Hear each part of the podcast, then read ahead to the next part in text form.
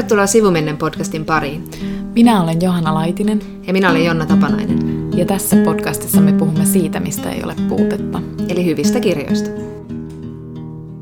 Tervehdys toverit. Tässä on viikkoja vierähtänyt ja syyllinen saattaa löytyä suoraan minua vastapäätä, koska hän yritti tunnusti katselleensa Temptation Islandin koko tuotantokauden kahdessa päivässä. Eli mä syytän sua, Johanna, siitä, että meillä on vieläkään saatu äänitettyä Helsinki Lit-spesiaalia, joka me tehdään nyt. Mutta Helsinki Litistä on jo ainakin kaksi viikkoa, ellei enemmänkin. Ja sitten kuitenkin mä niinku pikakatsoin tempparit. Tempparit. Eli siihen meni vaan siis kaksi päivää. Että nyt täytyy Totta. Löytää selitys niinku näille muille päiville. Mä voin syyttää mun palstaharrastusta, kasvimaata, mm. jossa mä oon käynyt kerran tuossa toukokuun alussa. Mä syytän mm. sitä. Syyllisiä löytyy. Joka tapauksessa tää on Helsinki Lit-jakso. Ja me ollaan... Me käydään läpi vähän tuon viik- toukokuisen viikonlopun, joka tapahtui tässä pari viikkoa sitten, sen highlightsia ja niitä kirjoja. Ja sitten tota, me haastateltiin kahta aivan mahtavaa kirjailijaa, eli ruotsalaista Johannes Anyurua ja nigerialaista Ayobami Adebayoa.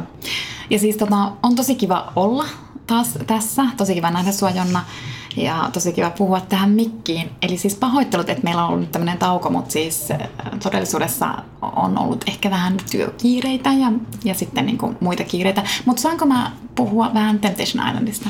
Saat. Niin, kun minä muistelen, että mä oon kertonut sinulle aiemmin, että kun mulla on tämmöinen tapa, että jos mä innostun jostain, niin sitten mä rupean seuraamaan kaikkia niin kuin Instassa. Mm. Ja viime, viimeksi tämmöinen innostuminen tapahtui, tästä on kyllä nyt jo vuosia, mutta siis se oli tämmöinen niin kuin massahysteria minussa. Eh, niin mä rupesin seuraamaan kaikkia pikkuleijonia niin kuin jääkiekkoturnauksen jälkeen. Ja nyt... Sä lähdit mulle aina best of kuvia. Ja nyt äh, Temptation Island ähm, tuotantokauden katsomisen jälkeen, niin mä yhtäkkiä tänään havahduin sitä pari päivää, kun mä lopetin sen, sen tota, tuotantokauden katsomisen, niin sitten tota, mä havahduin tänään, kun mä avasin I S:n, että minkä takia Sami Kuronen on mun fiilissä, eli siis se Temptation Islandin juontaja. Ja koska se oli, niinku, se oli jotenkin, niinku, ei se enää liittynyt mihinkään, kun se vaan liittyi sinne tavallaan siihen ohjelmaan. Ja sitten koska se oli tosi hyvä siinä iltanuotiolla.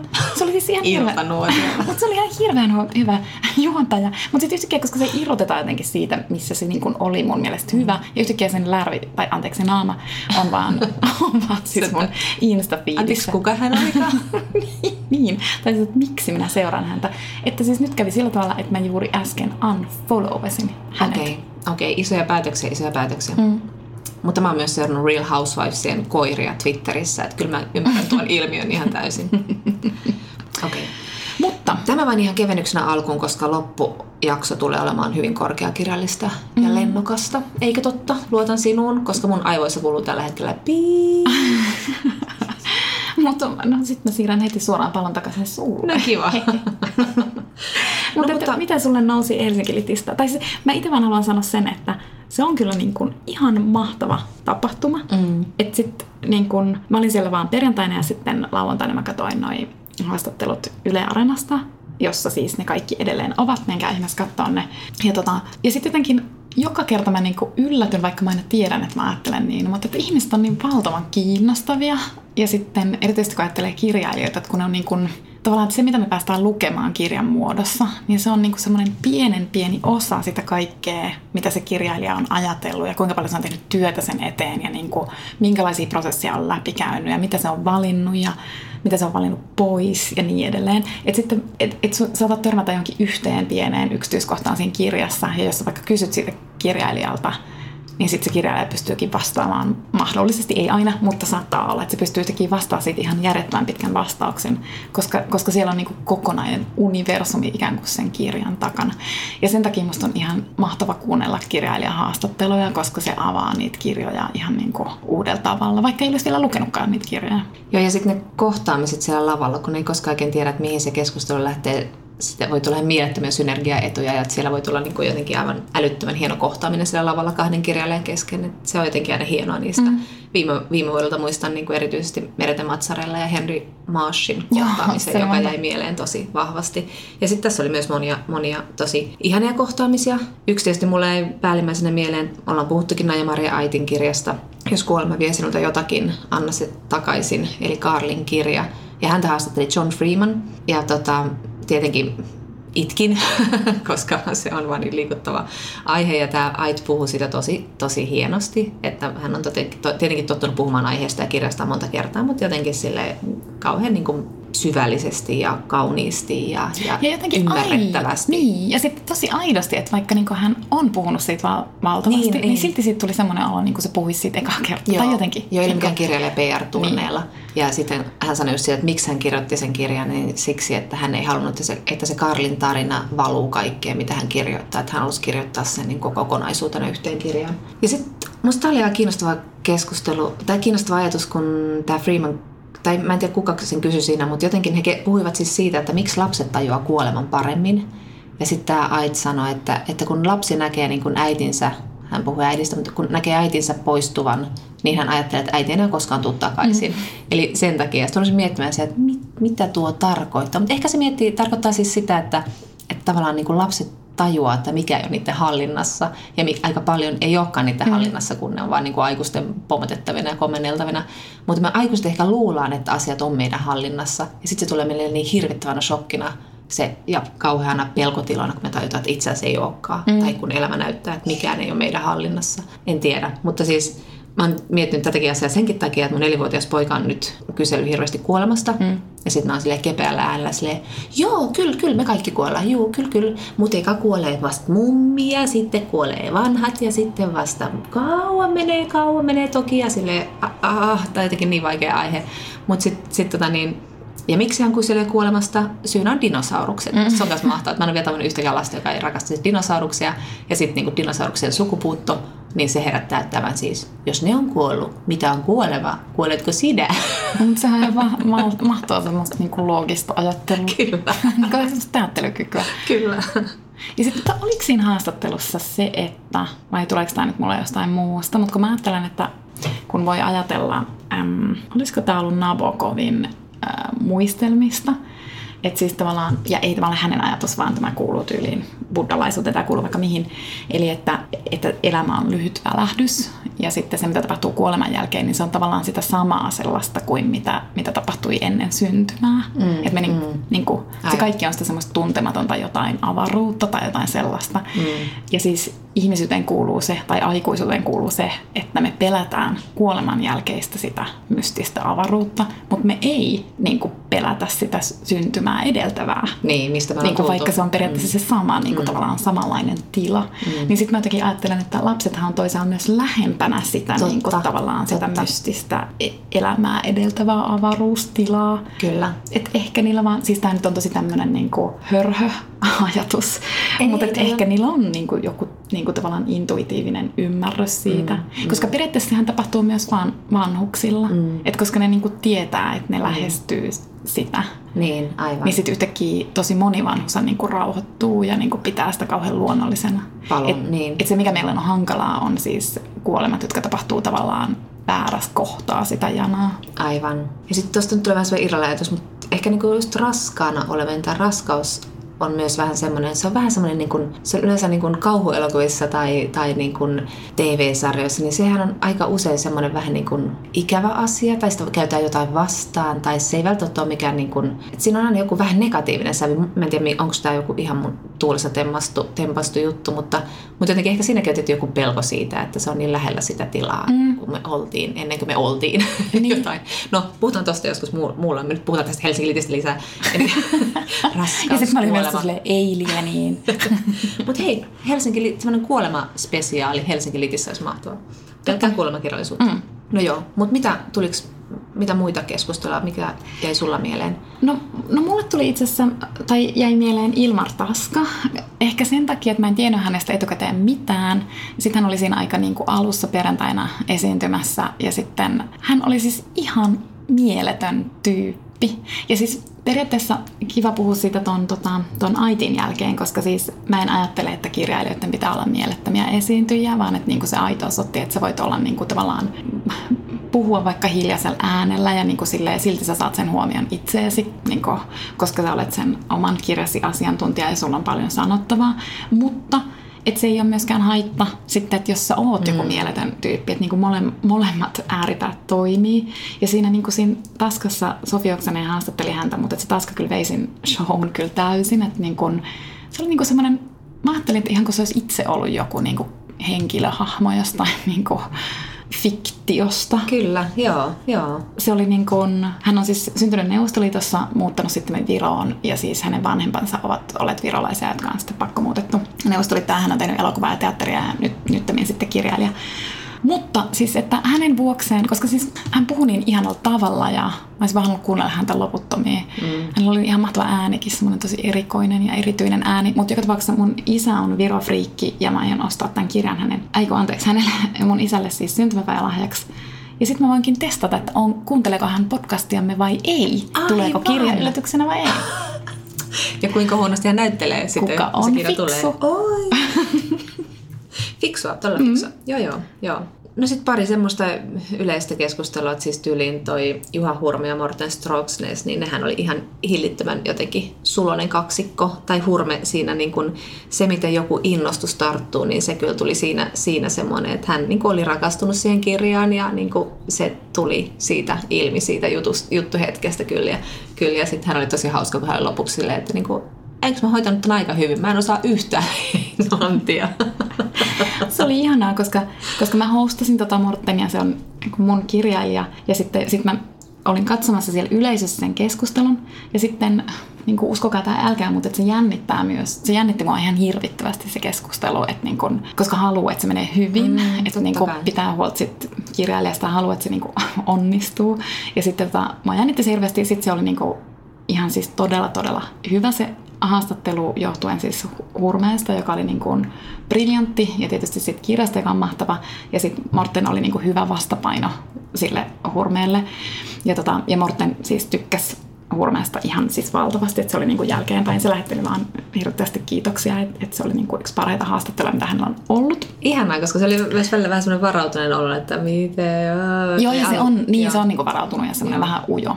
Mutta tota, no mutta sitten kuitenkin he tapasivat siis ihan vähän ennen sitä haastattelua, ja mun on pakko kertoa tämmöinen tarina, koska mä, mä jotenkin liikutuin tästä, mutta että kun mä sieltä yleisöstä sitten juoksin sinne väkkärille.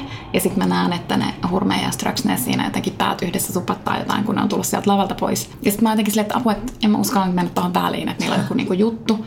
No sitten mä kuitenkin vähän kävelen siellä lähemmässä, sitten mä kuulen, että se Juha Hurme sanoo, ja siis mä nyt yritän imitoida hänen mahtavaa englantia, koska siis musta tuli vaan niin, mun on pakko sanoa tähän väliin, että musta oli mahtavaa, että Hurme puhui englantia juuri niin kuin hän puhui, mm. että sun ei niin kuin pakko esittää, että sä osaat parempaa englantia kuin mitä sä osaat. Mm.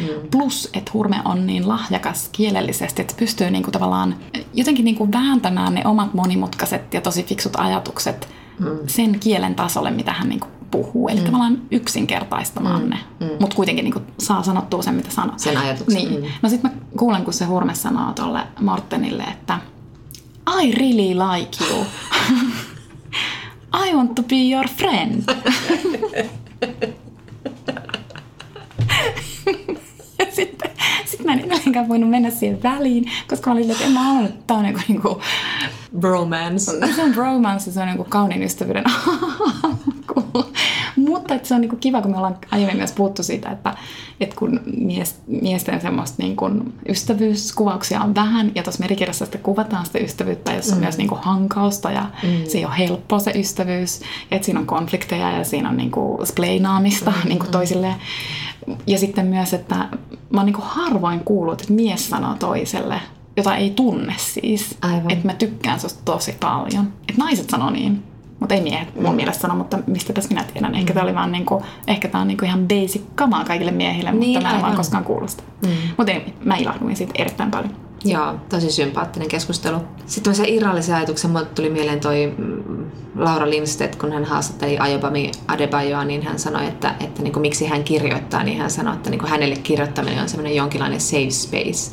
Safe space, jossa voi kehitellä ajatuksiaan. Se oli musta ihan kiinnostavaa, että ehkä se on tavallaan pelottavaa nykyään avata suunsa ja sanoa, sanoa jotain, että sitten tavallaan kirjoittaessa voi rauhassa miettiä ja on turvassa ja voi niin kuin, kehitellä, koska nykyisin pitää koko ajan vaan niin kuin, pullauttaa joku mm. mielipide tai ajatus, niin kuin mäkin tässä nyt horisin ties mitä ja on välillä silleen, mitä mä nyt oon oikein niin kuin edes puhumassa, mm. niin sitten tavallaan, että se on safe space. Se on musta niin. Ihan hauska.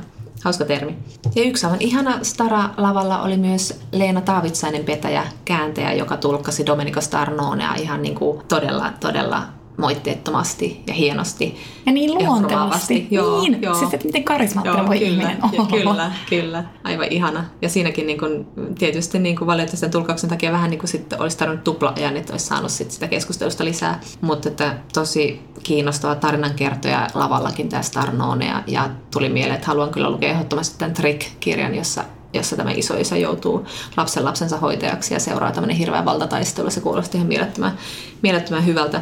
Meillä on ehditty puhua tästä Starnonen solmuista.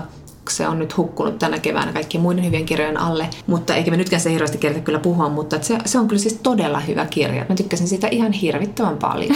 Se vei mun sanat, koska mä just mietin, että mä sanon siitä pelkästään, että se on todella hyvä kirja. Mutta kun se on siis todella, on todella hyvä, hyvä kirja. kirja. Ja sen niin kun taika on siinä, että sitä ei osaa edes selittää, että miksi se on niin hyvä. Juuri niin. Mä, siis, niin. Nyt kun tässä yritän jotain sanoa, niin en tiedä mitä sanoisin. Ja sitten mä jotenkin niin ajattelin, kun mä luen sitä, mä oon tällä, että tämä on eurooppalainen romaani. Joo. Ja mä en ehkä mistään kirjasta sano, että tämä on eurooppalainen romaani. Sehän kuulostaa niin kuin tosi luotaan työntävältä mm. tai jotenkin. Mutta kun siinä on jotain semmoista, ehkä just no. se Italia mm. ja se Rooma ja mm. niin kuin joku semmoinen, että nyt ollaan jossain eurooppalaisuuden lähteillä, mm. joka on kuitenkin niin kuin meille vähän etäistä, mm. mutta mm, hirveän kyllä, kiinnostavaa. Kyllä. Juuri, niin, juuri niin. Mä mietin, mä kuuntelin ton Julian Barnesin haastattelun tuossa New York Times Books podcastissa. Jos joku haluaa kuunnella, niin hän kertoo sitä uudesta kirjastaan The Only Story.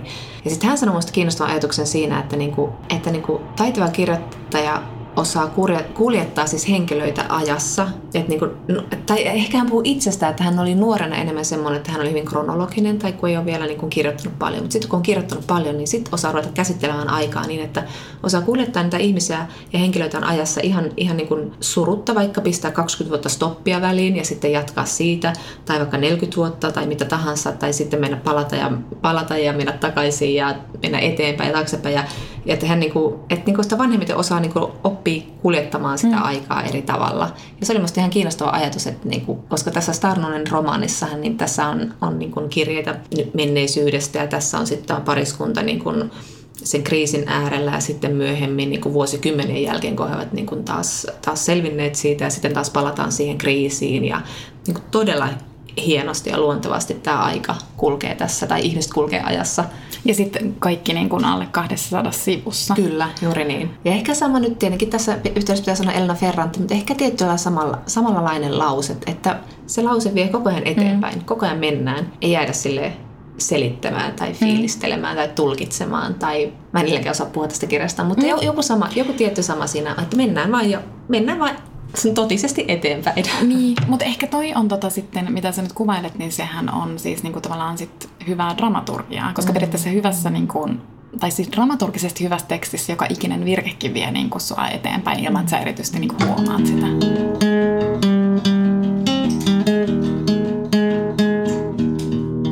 Tässä nyt heitellään näitä nimiä litistä kuin vanhojen kavereiden, eli varmaan pitäisi kertoa myös näitä vähän näitä kirjojen nimiä, eli, eli tosiaan, tosiaan Domenico Starnone Solmut, sitten puhuttiin tuossa Morten Strøksnesistä, jonka on tietokirja Merikirja, oli siis aiheena litissä. Sitten Ilmar Taska on kirjoittanut Popeda tuhatyhdeksänsataaneljäkymmentäkuusi kirjan ja puhui siitä. Ja me ollaan tosiaan haastateltu Johannes Anyurua, He hukkuvat äitiensä, he hukkuvat äitiensä kyyneliin ja Ayobami Adebayon Älä mene pois -romaania. Ayobamin haastattelu me kuullaan seuraavassa jaksossa, koska nyt me ollaan jo hölytetty tässä sen verran kauan, että tästä tulee ylipitkä jakso. Mun mielestä ihan hyvä skoraus sille, että kuinka monta kirjailijaa me ehdittiin tuossa luetella. Yksi kirjan nimi mainittiin. Palvelemme tässä kuuntelijoitamme. Me laitetaan kaikki Instaan oikeasti. Me tässä hölistään, mutta me Instasta voi tarkistaa kirjailijoiden nimet ja kirjat. Hei, Johannes Anyuru. Kerro Johanna meille hänestä. Tota, no hän, hän, hänellä on siis Ruotsissa pitkä ura. Hän on aloittanut runoilijana.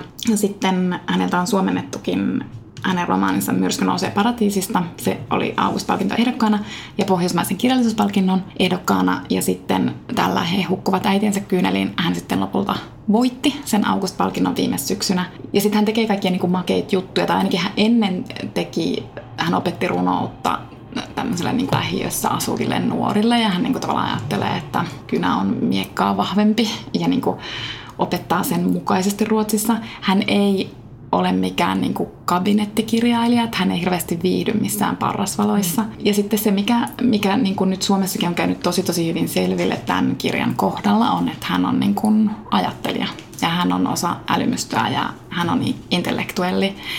Ja silloin, kun me sun kanssa nyt haastateltiin tämän Litin aikaan Anyurua, niin kun häntä kuuntelin, niin sitten mä niin väkisinkin rupesin miettimään sellaista, niin kuin, mä oikeasti mietin jotain Martin Luther Kingia ja mä mietin jotain Nelson Mandelaa, sitten hän itse vähän naureskeli Barack Obamalle, mutta kun siis niin kuin tavallaan, että jotenkin mä niin kuin liitän häntä tuollaiseen jatkumoon, mm. että hän on niin kuin sitten se pohjoismainen edustaja siellä. Hyvin niin kuin viisas, hyvin niin kuin osaa.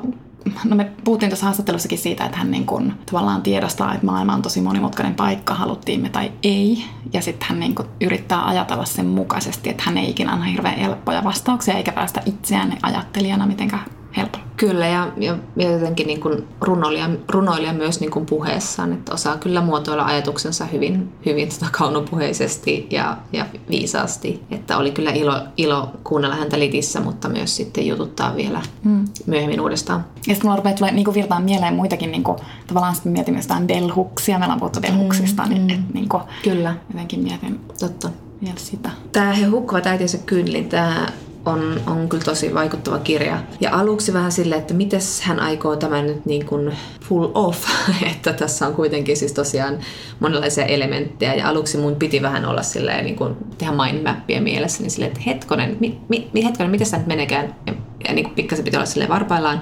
Ja sitten kun tämä tavallaan on lukenut tämän, niin kaikki tavallaan solahti kohdilleen. Vaikka tässä nyt ei ole mistään mysteeristä kysymys, mutta tässä on siis tosiaan tämä, tämä jos nyt lyhyesti taustatetaan.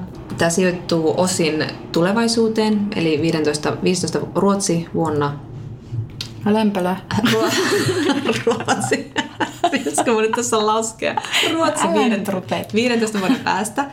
Ja se on sitten tämmöinen dystopiakuvaus, tuo kuumin genre, mitä onkaan nyt juuri. Ja se Ruotsin kuvaus on tässä musta jotenkin todella mahtava. Eli se, on, se, on niinku, se ei ole mitenkään liian äärimmäinen.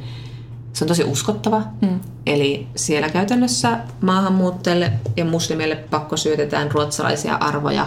No, mutta se on kuitenkin niin kuin kahtia jakautunut yhteiskunta, että siellä on niin kuin, että sitten muslimit, heitä siis syrjitään ja heillä on väkivallan uhka ja heillä on niin kuin uhka joutua eristyksiin yhteiskunnasta. Ja siellä niin kuin partioi kadulla tämmöiset Soldiers of Odin -tyyppiset hahmot. Ritarisydämit. Jaa. Ja sitten siinä on se niin kuin nykyajan taso, jossa on Anyurun, jossa on Anyuru-omainen kirjailija, joka sitten kohtaa tällaisen tytön psykiatrisessa sairaalassa. Ja tämä tyttö väittää tulleensa tulevaisuudesta. Ja ehkä mitä sä äsken tuossa puhuit siitä, että, että siinä piti niin kuin vähän silleen miettiä, että miten tämä kuvio meneekään. Mä en siis suoraan sanottuna koskaan ihan täysin niin kuin ymmärtänyt, miten, mm. miten se nyt tarkalleen ottaen menee. Ja siinähän on myös niin kuin kaksi teoriaa siinä mm. kirjassa, että miten se mahdollisesti niin kuin voi mennä. Että selitetäänkö se niin kuin rationaalisesti vai uskotaanko tällaiseen niin kuin tulevaisuudesta tulemiseen. Mutta, mm. mutta se ei niin kuin häirinyt mua siinä. Että sit mä ajattelin vähän silleen, että ei mun tarvitse kaikkea tajuta. Mm. ei mun tavallaan tarvitse löytää sitä tarkkaa selitystä. Niin, ja tavallaan tuossa kirjassa oli ne monta tasoa, että sitä voi ajatella miten vaan. Mm. Niin se on ihan luontevaa, että se tavallaan oli tehty niin mm. taitavasti. Mm. Että siitä jäi kuitenkin semmoinen, ahaa, mm. tajusin. Ja sitten kuitenkin jäi taas kiertämään kehää sen ajatuksen kanssa, että mitä tässä oikeastaan tapahtuu. Ja tässä on tosi hienot nämä kaksi, kaksi tyyppiä, että on tämä tulevaisuustyttö, joka tulee sieltä tosiaan sieltä viidentoista vuoden päästä. Ja hän on niinku tämmöinen kuitenkin, hänen puheessaan yhdistyy tämän tytön arabikulttuuri. Sitten siinä on niinku, hän on teini ja hän tulee sieltä tulevaisuudesta, niin hän on kuitenkin silleen hyvin luonnollinen ääni, hy- hyvin niinku uskottava. Ja, ja tota, sitten on taas tämä niin kuin kirjailija. Ja tämän kirjailijan tämä Anyuru sanoi halunneensa kirjoittaa tähän sen takia, että hän halusi tähän semmoisen niin kuin, vähän niin kuin itseään muistuttavan hahmon, joka tuntee surua näistä, näistä terrori-iskuista, mitä oli silloin tapahtunut tämän kirjan kirjoittamisen hetkellä. Ja, ja tämä kirja tosiaan tar- starttaa tästä terrori-iskusta, joka tapahtuu. Tosi kaunis kirja, tosi, tosi hämmentävä kirja, mutta tosi, tosi tota, jotenkin monella tavalla aika pakahduttava lukukokemus. Ja kauhean surullinenkin. Mm. Ja sitten musta tuntuu, että meillä on niin pitkään aikaa lukenut mitään dystopiaa, ja kohta sä sanot, että kaksi kuukautta sittenhän me luimme yhdessä. Mutta kun mulla ei muisti on mennyt. En mä muista mitään. Tällä hetkellä muistan vaan tempparit.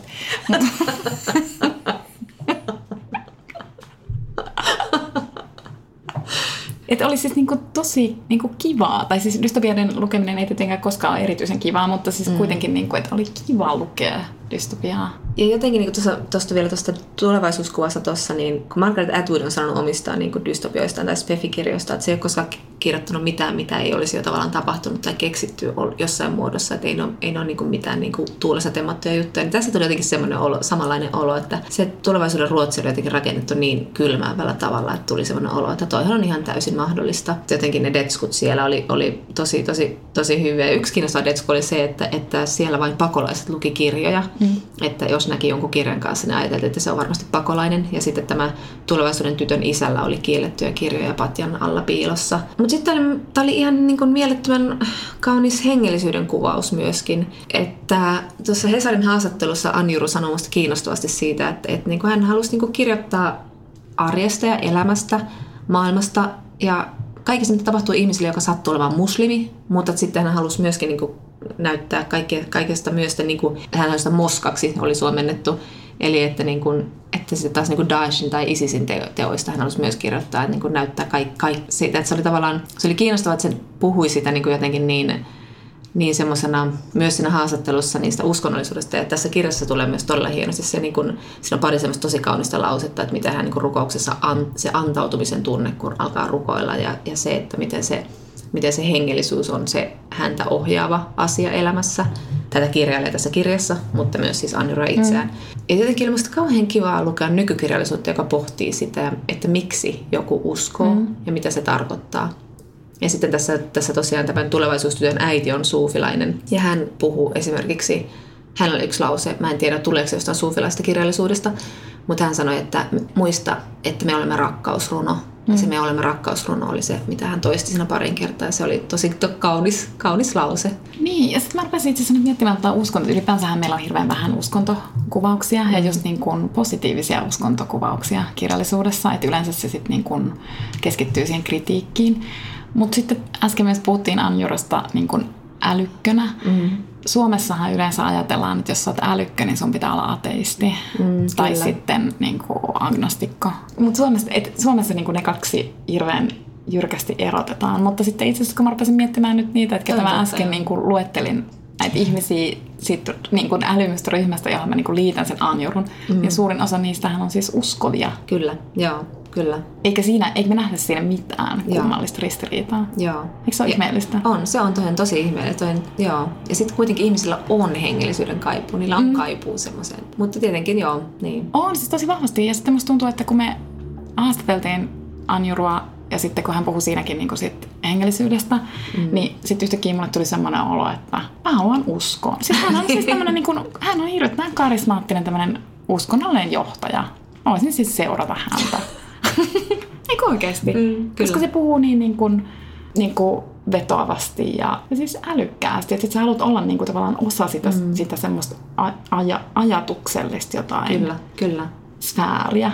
Ja sitten ehkä mä haluan vielä siitä Anyurusta sanoa sen, että kun tuossa kirjassakin niin kuin näkyy, hän sanoi Helsinki Litin lavalla, kun Sylvester häntä haastatteli, niin sitten hän sanoi, että maailmassa on niin kuin paljon tämmöisiä tutkimattomia alueita, joista ei välttämättä niin kuin tiedä, että mikä, mikä näiden niin kuin vaikka kahden eri asian yhteys on. Mm. Mutta että jos sä katsot niitä asioita ja sulla tulee semmoinen olo, että näiden välillä on jokin yhteys, mutta mä en ole ihan varma, mikä se on, mm. niin se ei vielä tarkoita, etteikö sitä yhteis- yhteyttä olisi. Aivan. Eli niin kuin tavallaan se vaan tarkoittaa sitä, että sun pitää ehkä tutkia, että mikä se yhteys mahdollisesti sitten voi olla. Ja jotenkin, jotenkin se on mun mielestä myös niin kuin tosi makea mm. ajatus. Joo, mutta päätämme tämän jakson siis Johannes Anyurun haastatteluun. Ja tota, tämä kirja kertoo hyvin paljon peloista. Ja niinpä me tässä haastattelussa kysyttiin Anyurulta, Anyurulta, että mitä hän itse pelkää. Sitten me kysyttiin myös, että miksi hän haluaa kirjoittaa juuri dystopioita tai tässä tapauksessa dystopian. Ja sitä, että tunteeko Ruotsin virallinen muslimi itsensä vapaaksi kirjoittajana. Sitten tota, oli pakko myös kehua häntä suoraan päin kasvoja.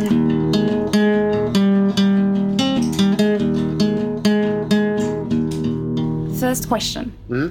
Dystopia. Mm? Meaning that this book is set in the future, in not so ideal world. Mm. Why dystopia? Because you are not the only one, contemporary author, who is like writing mm. dystopia. Yeah. Um, I think I think that we, for the first time in a long time, are starting to realize that democracy, an open society, human rights might actually be taken away. When I grew up, I, I grew up in the eighties, and but really in the nineties. So my formative, in my formative years, I lived in that pocket of time when it seemed like democracy will be here forever.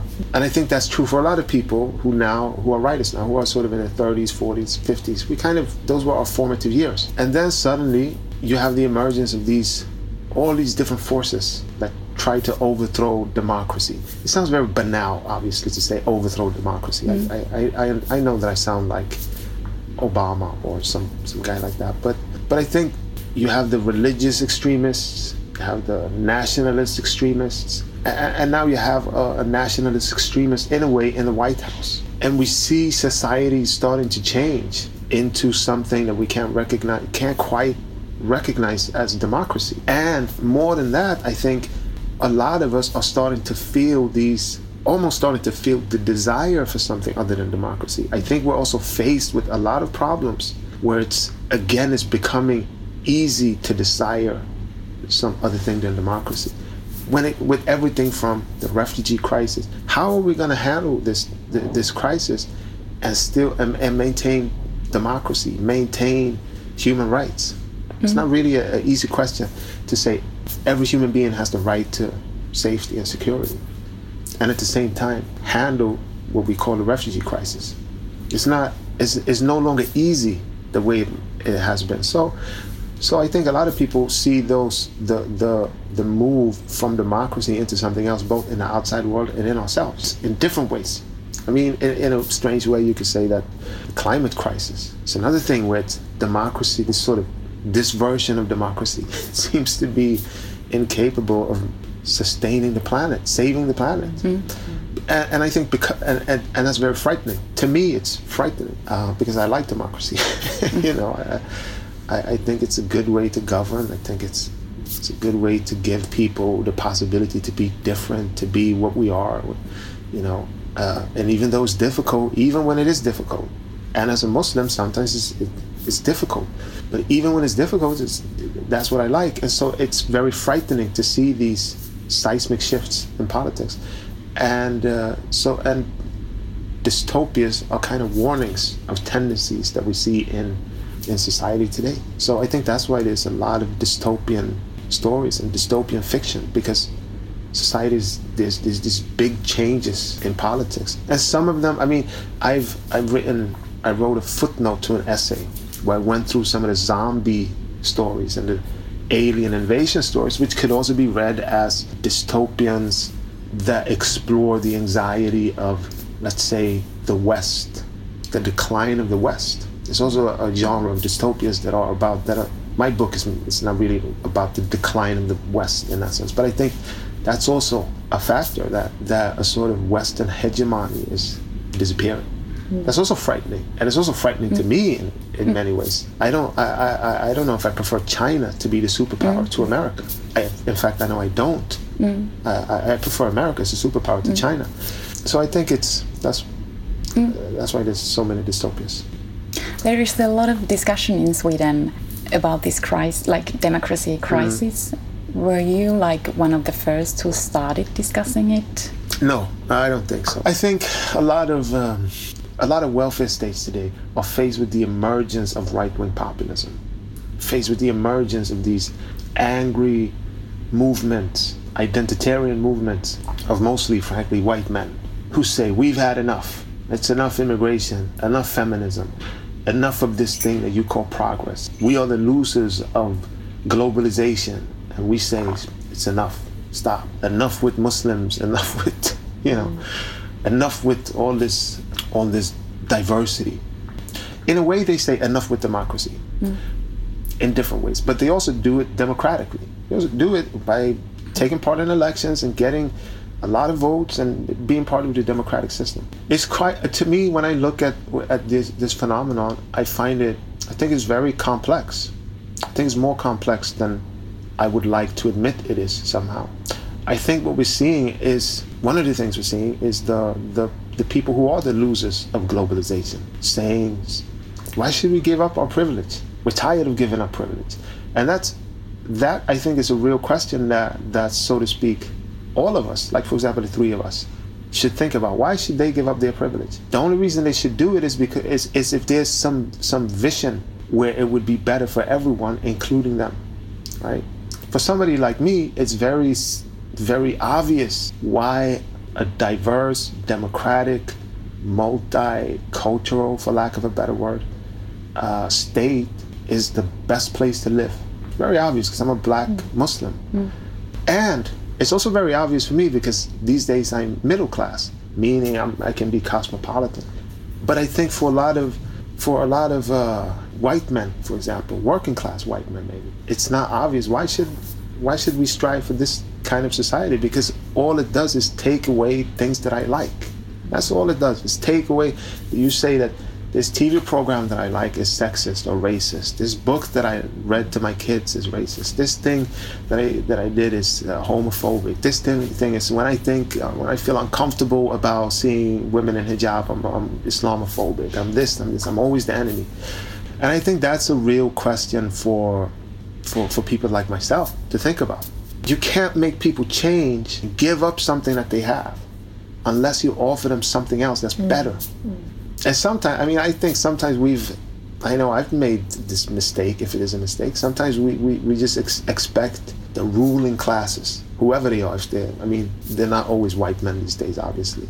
We expect the people that have privilege to just give up their privilege freely because it feels so good to give up privilege. But it doesn't feel good to give up privilege unless it's because because you become part of something else, because there's some vision, there's some, some other thing.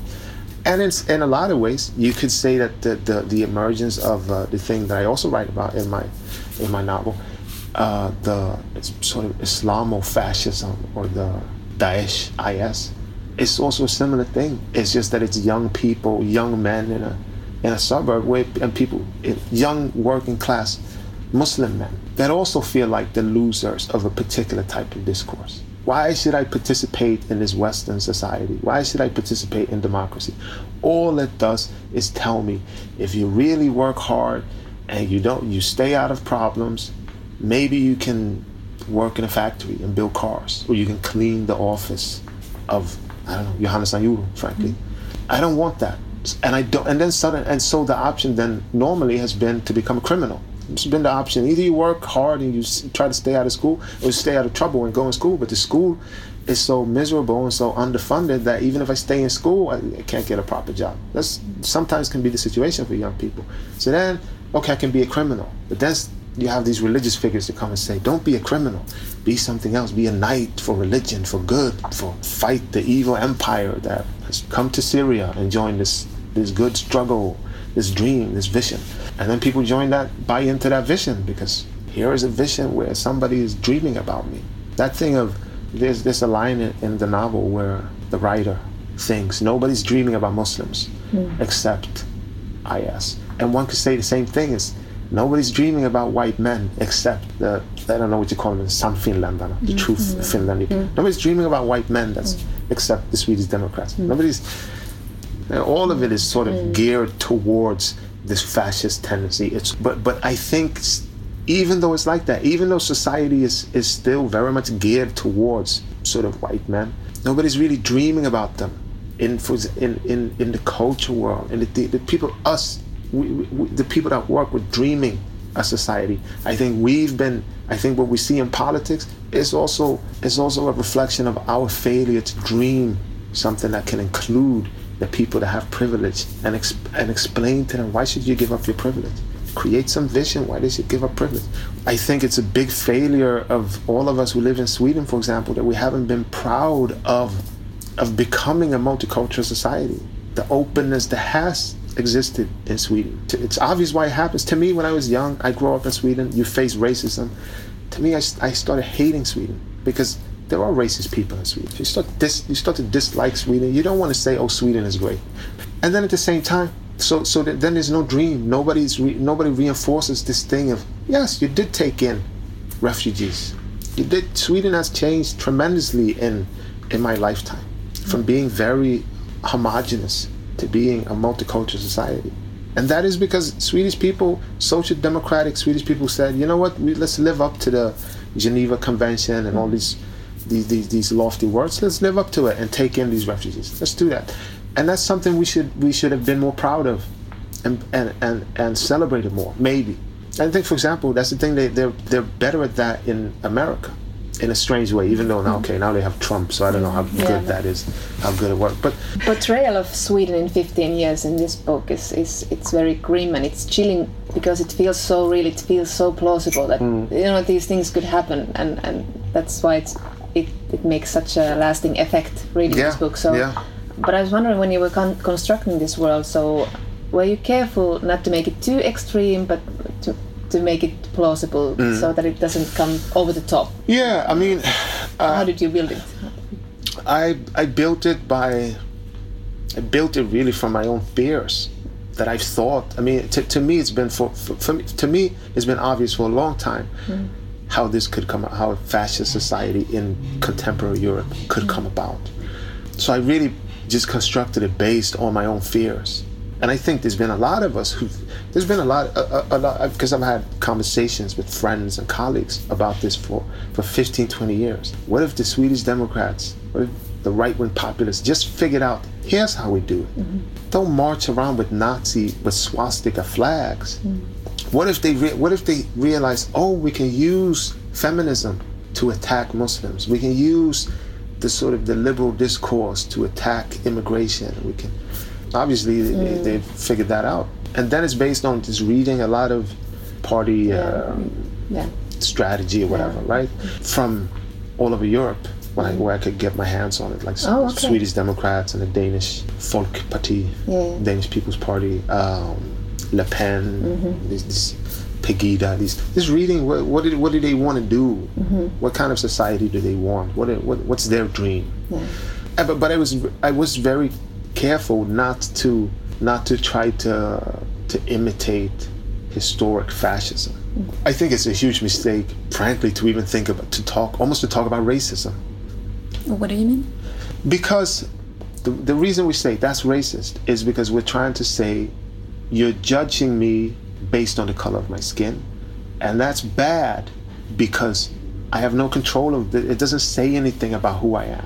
Color of my skin doesn't say anything about the content of my character, to, to speak with Martin Luther King, right? That's what made racism morally bankrupt. Soon, the minute you can prove somebody is a racist, he's morally bankrupt. You don't have to argue with him anymore. You don't have to. You, you don't have to defeat his arguments. The problem, but, but to me, the problem is if you say when, when we when we say, for example, to criticize Islam in a particular way is maybe even racist. Islamophobia is racist. We say that. Which is something people say, and I've, I'm sure I've said it at some point. All the, or the, the only thing that the, a right-wing populist needs to say is, I'm not judging Muslims based on the color of their skin. I, I have, friend, I am black myself, for example, like Ayhan Hirsi Ali and numerous other sort of ex-Muslims, as they call call. And then what do we do? What do we do? Like, you can't say that a Somali woman who was a Muslim that stopped being a Muslim is a racist. It's ridiculous. You just come off as ridiculous. There's so much of that version of the dream of a homogenous Europe, or let's get rid of the alien intrusion. That is, that version where it's, oh, it's the culture, it's their religion, that is so prevalent. And there's so little of, I hate you because you're black. There's so little of that in contemporary right-wing politics. That it's meaningless to try to say, but you, yes, you say that it's about religion, but really it's because they're brown. Maybe it is. Who can know?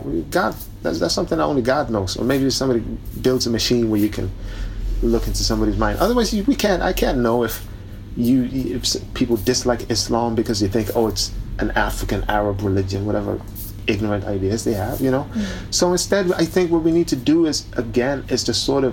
And this is we. When I say we here, I really mean Muslims. For me, as a Muslim, I feel like my my job is not to explain that people that criticize Islam are racist.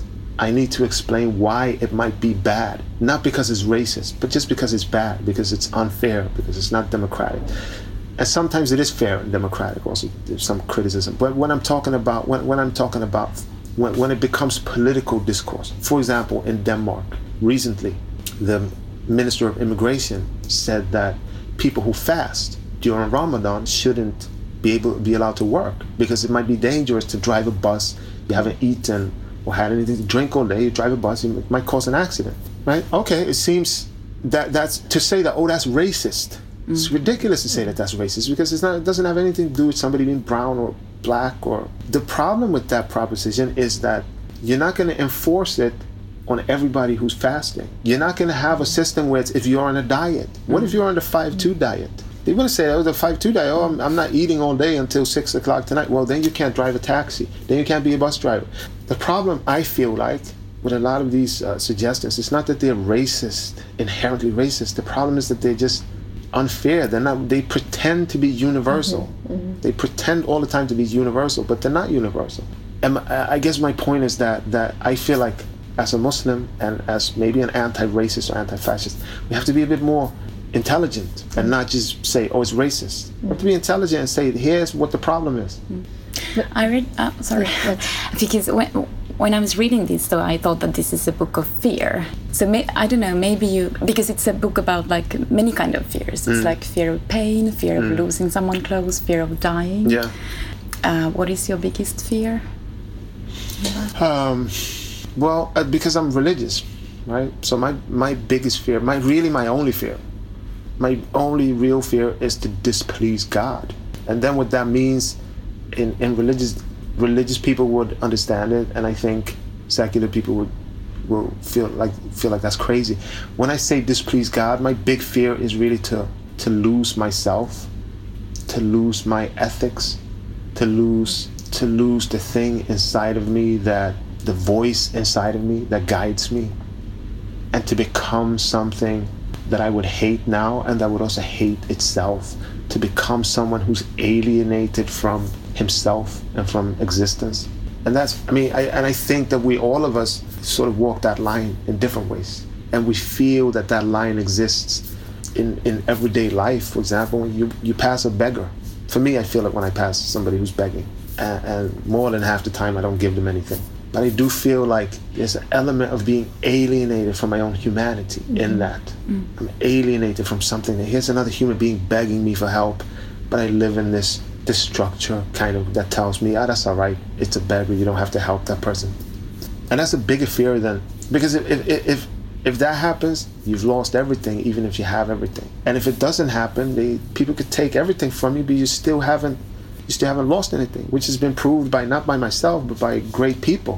Nelson Mandela. Mm-hmm. He was in jail for thirty years. He comes out, he hasn't really lost something because he wasn't, he didn't lose that thing. Mm-hmm. He wasn't alienated from himself, from mm-hmm. creation, from his ethics, from God, whatever you want to call it. Mm-hmm. Uh, and we've, we've, I mean, we, we, we see people every day in the news, rich people who have everything, but they're obviously completely mm-hmm. alienated and lost. They've lost themselves.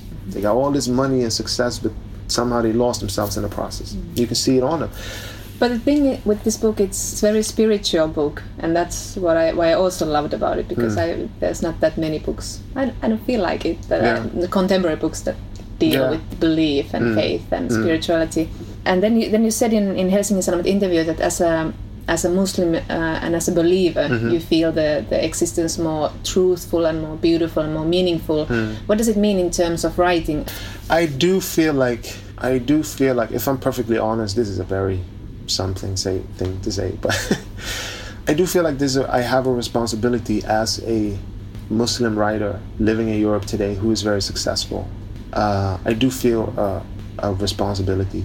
I do think about how am I going to What am I going to do with this, with that responsibility? Mm-hmm. I feel a responsibility when I speak, when I, I, I, because I feel like I represent Muslims in a way that we're not normally represented. Mm-hmm. I mean, normally in media we're represented very differently than some guy with a tie that quotes Heidegger, I guess. Yeah. You know, we we always have to be, we're, we're always very defensive. And, and unf- we're, most Muslims are, are, are also in unfamiliar territory mm-hmm. when they talk in the media. My previous books, Were, were were about trying to find myself.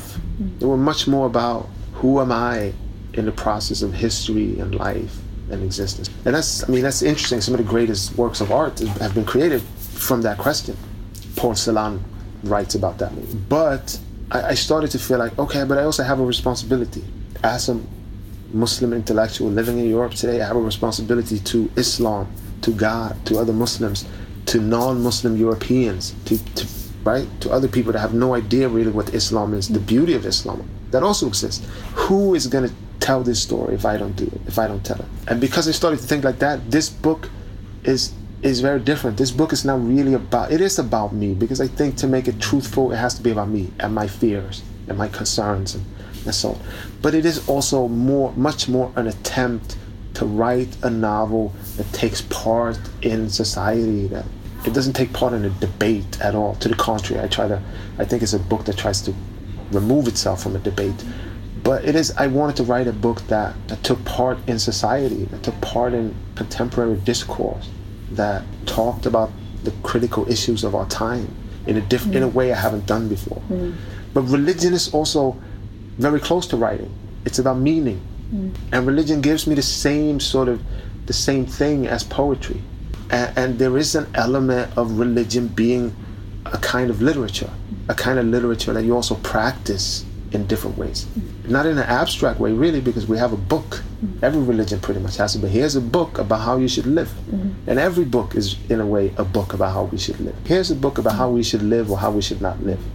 So they're very closely tied together. And, and, and in traditional Islam, for example, you had to study a lot of poetry. You mm-hmm. had to learn mm-hmm. and memorize a lot of poetry mm-hmm. before you could become a religious scholar. Mm-hmm. Because there's an element of understanding poetry to understanding a religion. That's what I think. And I think that's something that's lost. Mm-hmm. We've lost it. Typically, you look at Daesh, mm-hmm. I S, mm-hmm. that's exactly what they lost. They just look into what they, they just look into the, uh, the this book and they think, here's one line that says, do this, let's go and do this. It does say at uh, one place, somebody gets should be crucified. Mm. It says that because, I mean, it's a fifteen hundred year old book and mm. it was a, a particular time and you have to understand it mm. a particular way. I'm not saying, oh, we should change it. I'm not one of those people that wants to change the Quran, but you have to be able to understand what does that mean for me today in life. But does this responsibility distract you? The thing that happened to me mm. was that there was a book that I read, and I not not so much that I read a book, as the fact that I met people, I saw people, and their way of being, their way of talking, mm. their way of looking at the world was so beautiful that I thought, I'm gonna become one of those people. Mm. So, and, and the point is not really, my point is not, I don't write my books to, to convert people to Muslims, but it's intrinsically, I think it's a very different identity, a different position to write from, to mm. write as somebody that, that represents a tradition, an ethics, a worldview. Mm. Uh, I mean, I understand the question, but but in that sense, it doesn't really bother me to to think like that. And it's very, to me, it's been, because I've also written a lot of books about racism, more traditional racism. It's also very liberating to to have found another place to write from. It's very liberating to not be stuck in a antagonistic mm-hmm. identity, mm-hmm. let's say, mm-hmm. uh, and instead be, to write from this much more. It's a much more fluid place. To be to be a Muslim, it doesn't seem. I know it doesn't seem like it is today. If you look at media, it seems like to be Muslim is the last thing you want to be. If you want to have a, a, a fluid and have freedom and have sort of freedom of thought and, and be light-footed, but that's how I experience it. It's to, to, to, it I, I experience it's very meaningful to try to explain mm. why do people do these things? Because we have to live together, and the reason that people are Muslims is not because they have a skin color. Is because they believe something. At least that's what it should be. And, and and I think a problem that we have as Muslims maybe today in Europe is we don't have so much, a lot of us don't have so much knowledge. So we can't even explain. We can't explain really why do women have a hijab? Mm. Very difficult question to explain if you try to explain it from really from a from a secular perspective on life. If you think that, if you if you feel like, I think life is about me Uh, exploring my freedoms, exploring my desires, exploring my life, fulfilling my life, which is a, it's a valid outlook on life. Mm-hmm. It's a valid modern outlook on life. Then it obviously becomes problematic if somebody says, oh, well, women should have this hijab and cover themselves because otherwise, w- whatever, right? It's just the idea of, of that becomes, it's impossible to explain. Mm-hmm. It's impossible to explain with, with a modern, typical sort of worldview. But if you understand that, to be religious is something very different. It's completely different. The idea is not, my idea with my life is not to fulfill myself. My idea is to follow this ethics that I follow because I fell in love with a tradition. That's why I do these things. That's why I'm fasting during Ramadan. It's not because, oh, I'm Muslim, because I'm brown and mm-hmm. my name is Muhammad. That's why I'm fasting. No, it's because I fell in love with God, really. That's why I'm doing it. And that's the only reason you should wear a hijab. That's the only reason you should wear a hijab is because you fell in love with God and you believe that this is why, that the meaning of my life is the relationship to this otherworldly thing, this thing that's outside of creation, this thing. I don't know what the question was anymore. I lost it. Something. It was something. Yeah, yeah, about the responsibility. Does it distract you? Yeah, so my point is, to, to, to, for example, I mean, I, I know I didn't explain it particularly well, I th- mm-hmm. but my point is, if we can explain, here's why we do these things, mm-hmm. here's why this is different, mm-hmm. here's why, because we are different. The mm-hmm. truth is that we are different. We're not the same, but we have to live together. Mm-hmm. So my point is that there is a responsibility to, to explain why we're different. Here's why Muslims do the things they do. Mm. I think it's very valid and necessary, very necessary today. You know what? I um I I have to say this. You obviously understand and believe that the world is a very complex place. Yeah, yeah.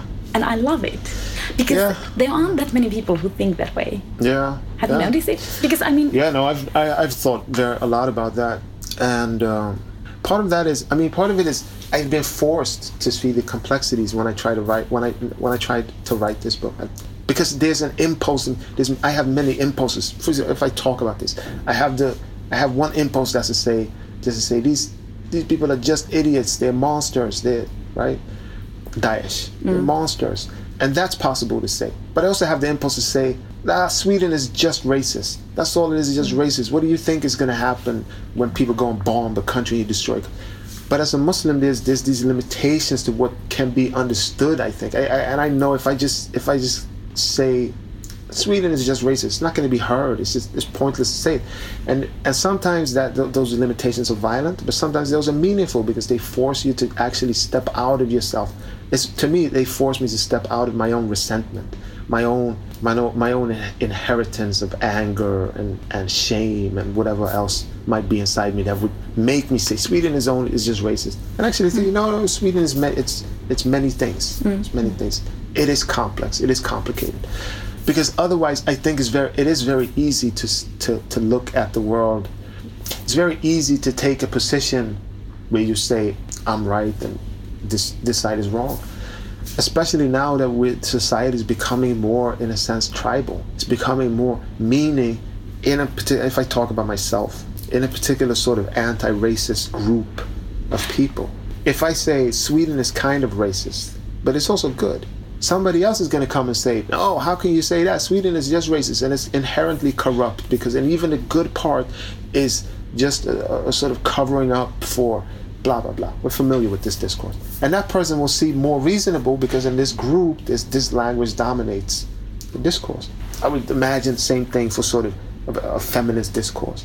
Same thing for other groups. And, and the right-wing people we talked about, it's the same thing. Some guy says, well, maybe we should have a bit of immigration because somebody else in that group, because we're so divided and, and we exist in these sort of islands or tribes, somebody else in that group will say, no, we should have no immigrants. Yeah, that does sound more reasonable because you don't have to talk to the other mm. side.